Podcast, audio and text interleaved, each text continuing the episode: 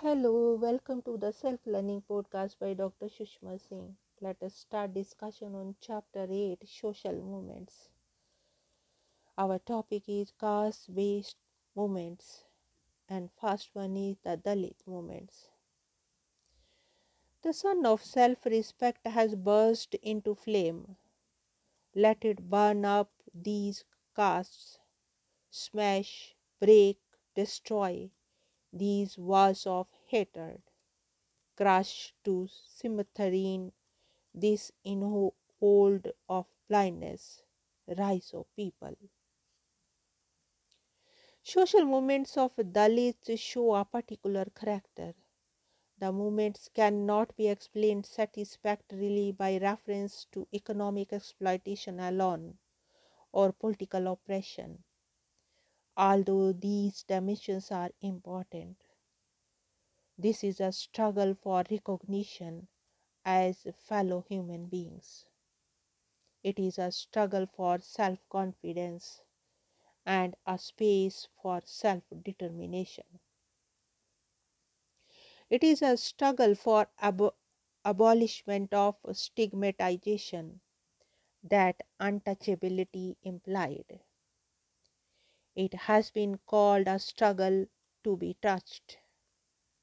The word Dalit is commonly used in Marathi, Hindi, Gujarati, and many other Indian languages, meaning the poor and oppressed persons.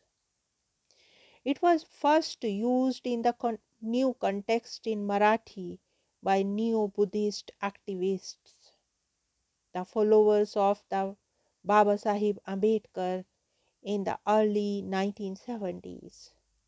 It refers to those who have been broken, ground down by those above them in a deliberate way. There is in the world itself inherent denial of pollution, karma, and justified caste hierarchy. There has not been a single unified Dalit movement in the country now or in the past. Different movements have highlighted different issues related to Dalits around different ideologies. However, all of them assert a Dalit identity, though the meaning may not be identical or precise for everyone. Notwithstanding differences in the nature of Dalit movements and the meaning of identity, there has been a common quest for equality, self dignity, and eradication of untouchability.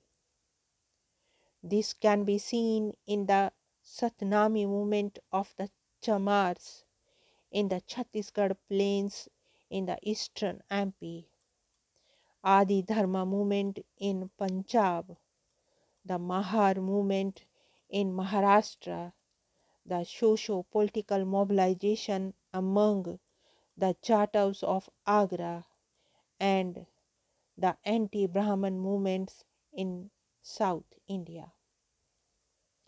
In the contemporary period, the Dalit movement has unquestionably acquired a place in the public sphere that cannot be ignored. This has been accompanied by a growing body of Dalit literature. Dalit literature is securely opposed to the Chaturvarna system and caste hierarchy, which it considers as responsible for crushing the creativity and very existence of lower caste. Dalit writers are insistent on using their own imaginaries and expressions rooted in their own experiences and perceptions. Many felt that high flown social imaginaries of mainstream society would hide the truth rather than reveal it. Dalit literature gives a call for social and cultural revolt while some emphasize the cultural struggle for dignity and identity. Others also bring in the structural features of society, including the economic dimensions. Now, let us discuss the next backward class and caste movements. The emergence of backward caste classes as political entity has occurred both in the colonial and post colonial contexts.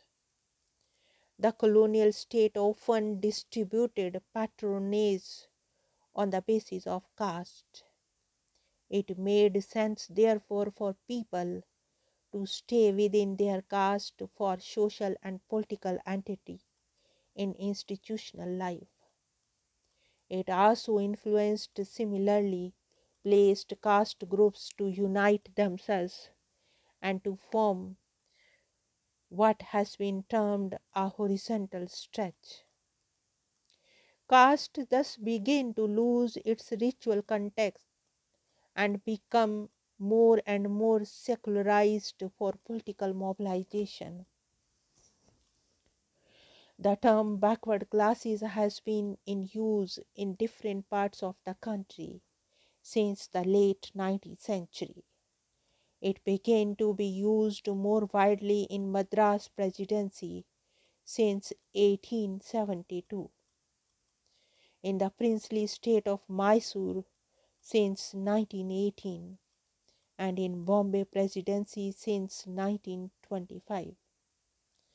From the 1920s, a number of organizations united around the issue of caste sprang up in different parts of the country.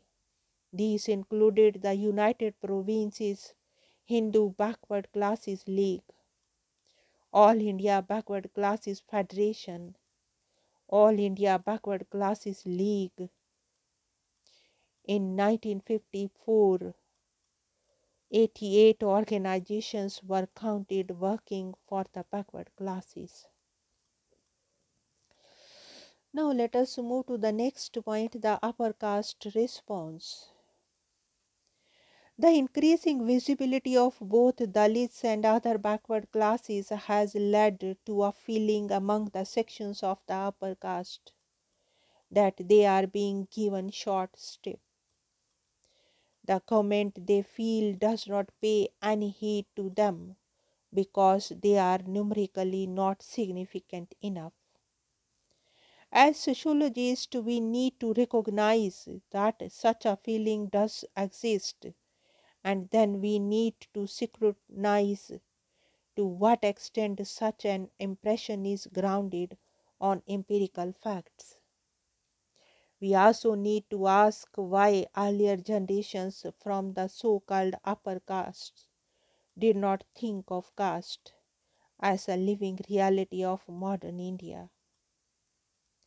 By and large, when compared to the situation prevailing before independence, the condition of all social groups, including the lowest caste and tribes, has improved today. But by how much has it improved? How have the lowest caste tribes fared in comparison to the rest of the population? It is true that in early part of the 21st century, the variety of occupations and professions among all caste groups is much wider than it was today. However, this does not change the massive social reality that the overwhelmingly majority of those in the highest or most preferred occupations are from the upper caste, while the vast majority of those in the menial and despised occupations belong to the lowest caste. Issues of discrimination and exclusion have been discussed at some length in Book 1. Now, let us wind up the session and thank you very much for engaging yourself with the Self Learning Podcast.